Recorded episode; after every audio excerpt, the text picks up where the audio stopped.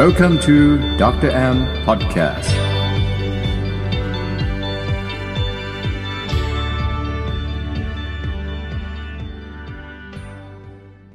โซเดียมครับ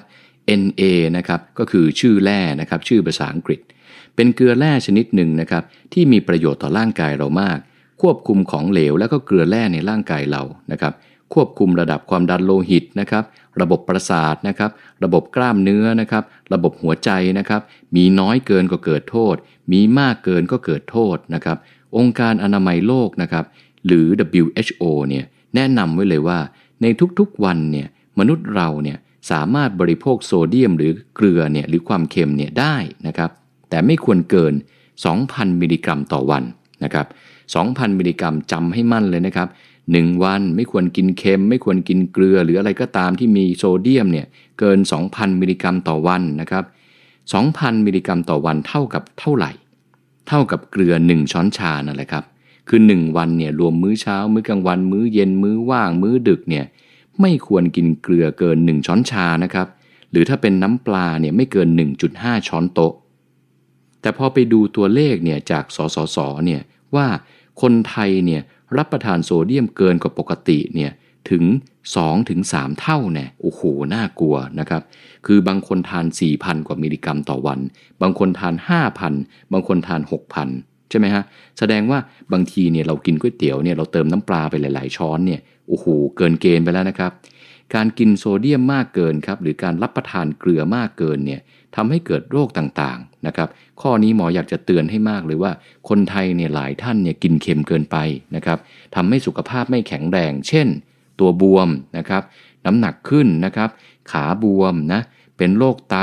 เป็นโรคความดันสูง และพอโรคความดันสูงมาเนี่ยก่อให้เกิดโรคยากๆอีกเต็มเลย เช่นอัมพฤกษ์อัมพาตนะครับ หรือโรคหัวใจเป็นต้น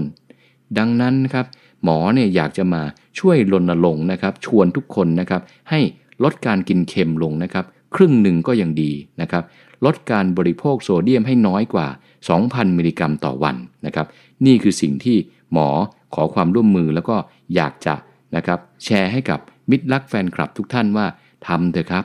นะมีประโยชน์ในบั้นปลาย หรือมีประโยชน์ในตอนอนาคตแน่นอนนะครับ เราไปดูกันครับว่าอาหารประเภทไหนนะครับที่มีโซเดียมเยอะนะครับ หนึ่งครับอาหารที่โซเดียมเยอะๆ ก็คือพวกอาหารแปรรูปเนี่ยแหละครับ ไม่ว่าจะเป็นไส้กรอกนะครับแฮมนะครับหมูยอนะครับลูกชิ้น อาหารกระป๋องบะหมี่สำเร็จรูปนะครับปลาเค็มนะครับผักกาดดองนะครับยกตัวอย่างนะครับโจ๊กกึ่งสำเร็จรูปนะครับหกระป๋องเนี่ยมีโซเดียมตั้ง 1,900 มิลลิกรัม คือกินไป 1 กระป๋องนี่เกินแล้วนะครับขาดอีกร้อยเดียวเนี่ยเนี่ยวันนี้ทั้งวันเนี่ยยังไงก็ต้องเกินนะครับเพราะวันหนึ่งห้ามเกิน 2,000 1 กระป๋องล่อไปพันเแล้วนะครับนะไปดูตัวอื่นๆนะครับน้ำปลาหวานอย่างเงี้ยนะบางคนกินมะม่วงนะครับจิ้มน้ำปลาหวาน 1 ถ้วยใส่กุ้งแห้ง มีโซเดียม 5,900 มิลลิกรัม น้ำปลาหวานนะนะครับกุ้งแห้ง 1 ขีด มีโซเดียม 3,240 มิลลิกรัม ขีดหนึ่งก็เกินไปไกลแล้ว 2 เท่าแล้วเท่าครึ่งแล้วนะครับเครื่องปรุงรสต่างๆนะครับซอสปรุงรสต่างๆ ผงชูรสนี่ก็ต้องระวังนะ ผงปรุงรส1ช้อนชา มีโซเดียม 815 มิลลิกรัม ผงชูรส1ช้อนชา มีโซเดียม 500 มิลลิกรัม ซอสหอยนางรม 1 ช้อนโต๊ะ มีโซเดียม 450 มิลลิกรัม เต้าเจี้ยว 1 ช้อนโต๊ะ มีโซเดียม 640 มิลลิกรัม เยอะนะครับนะ น้ำพริกกะปิอ่าไปต่อ น้ำพริกกะปิ1ถ้วยประมาณ 100 กรัมอะนะประมาณ 100 กรัมเนี่ยมีโซเดียม 2,250 มิลลิกรัมสูงมากนะครับน้ำจิ้มสุกี้ครับ1ช้อนโต๊ะมีโซเดียม 280 มิลลิกรัมนะน้ำปลาพริก 1 ช้อนชา มีโซเดียม 500 มิลลิกรัม ไข่เค็ม 1 ฟองมีโซเดียม 480 มิลลิกรัม เทียบกับไข่ต้มมีโซเดียม 90 มิลลิกรัม ต่างกันเยอะมากนะครับปลาอินทรีสด 1 ขีด มีโซเดียม 75 มิลลิกรัมพอเอาไปทำเป็นปลาเค็มปุ๊บ 1 ขีด มีโซเดียม 32,000 มิลลิกรัม เป็นไงครับนะ